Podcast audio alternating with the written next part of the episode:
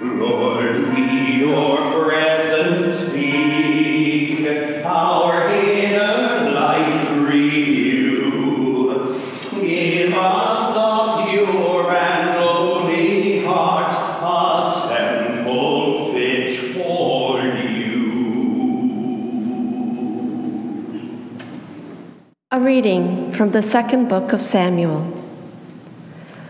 The word of the Lord came to Nathan Go and tell my servant David, when your days are fulfilled and you lie down with your ancestors, I will raise up your offspring after you, who shall come forth from your body, and I will establish his kingdom. He shall build a house for my name, and I will establish the throne of his kingdom forever. I will be a father to him, and he shall be a son to me. Your house and your kingdom shall be made sure forever before me. The word of the Lord. Thanks be to God.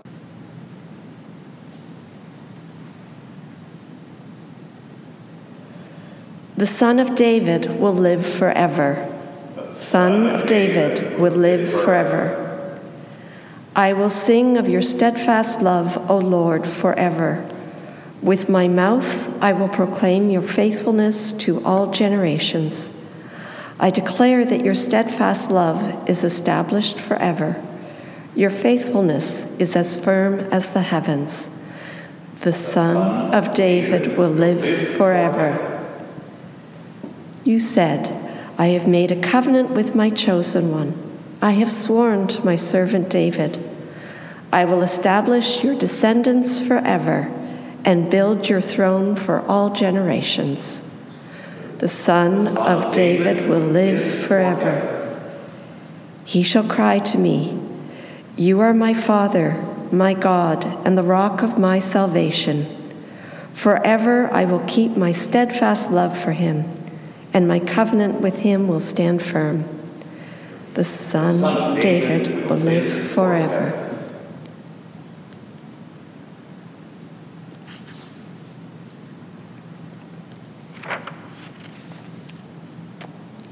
A reading from the letter of Paul to the Romans.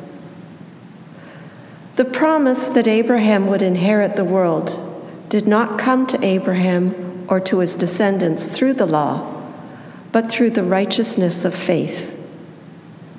For this reason, the promise depends on faith, in order that the promise may rest on grace and be guaranteed to all his descendants not only to the adherents of the law, but also to those who share the faith of Abraham. He is the father of all of us, as it is written, I have made you the father of many nations. Abraham believed in the presence of the God who gives life to the dead and calls into existence the things that do not exist.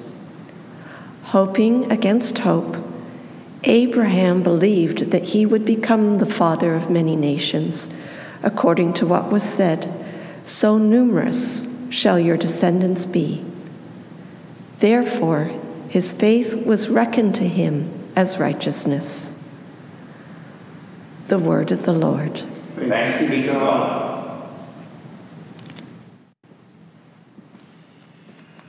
Praise to you, Lord, King of eternal glory. Praise to you, Lord, King of eternal glory. Blessed are they who dwell in your house, O Lord. They sing your praise without end. Praise to you, Lord, King of eternal glory.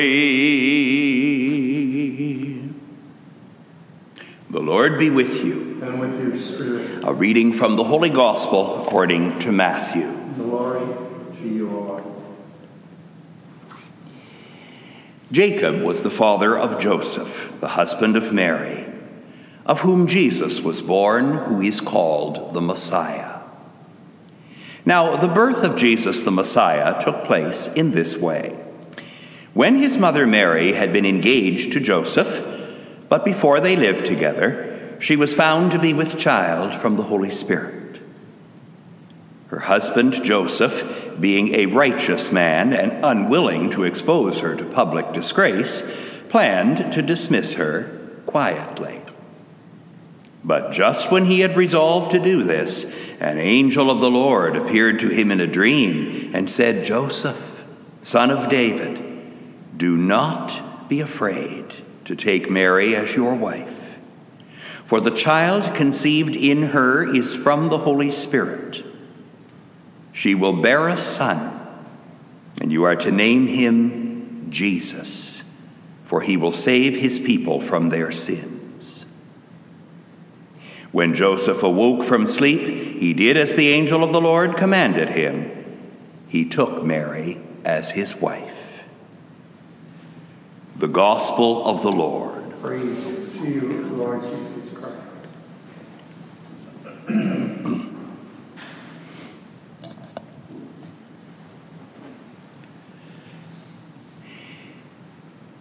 Dear friends, when you are cooped up you begin to get a bit stir crazy, and things begin to occur to you that at first glance don't really make any sense.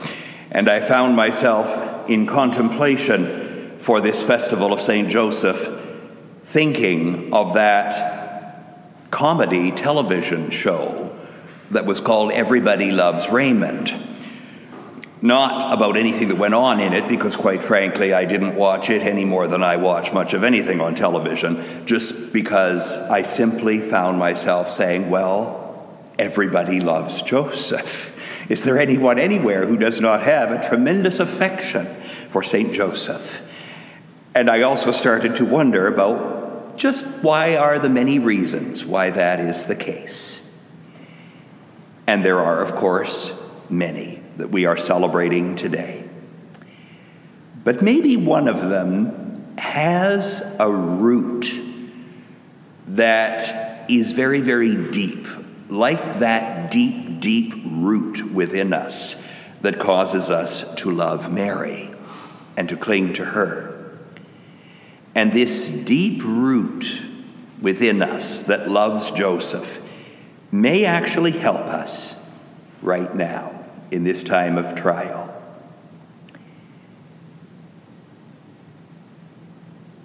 I'll start by saying that once again, Bishop Barron's daily reflection helped because he pointed out, You do realize, don't you, he said, that every time Joseph appears, which isn't very frequently in the Gospels, it's in a time of crisis. Joseph's entire life, from all that we can see of it, was dealing with crisis situations.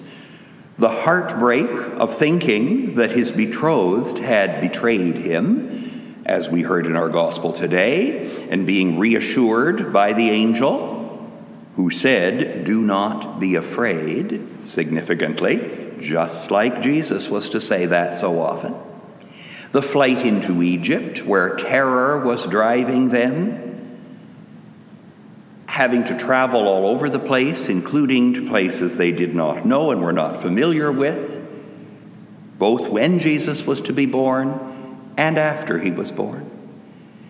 And then, of course, the last story where Joseph figures directly, and we read that today if we choose to, which is the losing of Jesus in the temple, every parent's worst nightmare. Your father and I, Mary said to Jesus, Your father and I have been searching for you with great anxiety. Joseph had to contend with this kind of thing all the time. That's the first thing that I was thinking about. Joseph was called upon to rise to the occasions of strife and struggle. And when was he called upon to rise to them? At the times when his little family was most vulnerable. Joseph was not asked to be part of the horrifying events that led to the crucifixion of Jesus. He had been taken home by then. No, he was asked to do things at a time when his wife and the child entrusted to him were extremely vulnerable. And I was reminded of that as we proclaimed the opening prayer today. We ask for Joseph's intercession over the church. He is the patron of the universal church, as we know. But that he may constantly watch over the unfolding of the mysteries of human salvation, which of course has been going on for the whole 2,000 years, whose beginnings you entrusted to his faithful care. When the mysteries of our salvation and the kingdom to come was still literally in its infancy. The tiny seed, the vulnerable, the so easily crushed. Not because God, in His majesty, can be easily crushed, but because He chose to become one of us and could have been easily crushed. Those were the times when Joseph was asked to rise up to the occasion to be with the most important persons in the world and to take care of them when they were most vulnerable. Let's be honest. When Jesus came to the climax of his pastoral ministry, to his persecution, crucifixion, and death, he really wasn't vulnerable. As many of the writers have put, he went to this very deliberately and knowingly but not when he was a baby. And Joseph took care of the family in those times. That's when he needed this immense reservoir of trusting, confident faith, of which the letter that we heard in our second reading makes a point of drawing attention to. So, Aren't we all pretty vulnerable right now? No matter how many jokes we make or attempts to pretend we're not, we all realize deep inside that we are extraordinarily vulnerable. And even if we don't think that we personally are, we are thinking of persons we know or persons whose care has been entrusted to us who really are very vulnerable right now. So we call on Joseph then to come like he did when he was in the beginning called upon by God. We call upon him now to come to our aid in our time of vulnerability, to protect us, to give us renewed confidence, to help us to walk on the long journey, not giving up and not despairing. We draw on his example on his faith and on his comforting protection. And we know that we will be okay. Go to Joseph, the sainted brother Andre would always say. So we do go to him, and especially today, as his solemnity, which always occurs in Lent, maybe significantly, occurs at a point when we really need him the most. Thank you, Joseph, for the loving care with which you have blessed Mary and Jesus and the whole body of Christ. And I think we understand a little bit better now why we all love Joseph, why everybody loves Joseph, and will continue to love him and to depend on him. We hope that our podcasts have been inspiring. And now, our pastor, Father Martin, offers a few closing words. Lent is a time to deepen our faith through prayer, penitence, and charity. We pray that our readings and homilies help you to prepare to celebrate the resurrection of our Lord and Savior, Jesus Christ, at Easter. Just as we display ashes as a mark of our faith on Ash Wednesday, please share the readings and homilies with others by inviting them to our website where they can find them all day by day. What a great gift to present at the altar on Good Friday that you helped spread the good news of our salvation. And thank you for your prayers and support.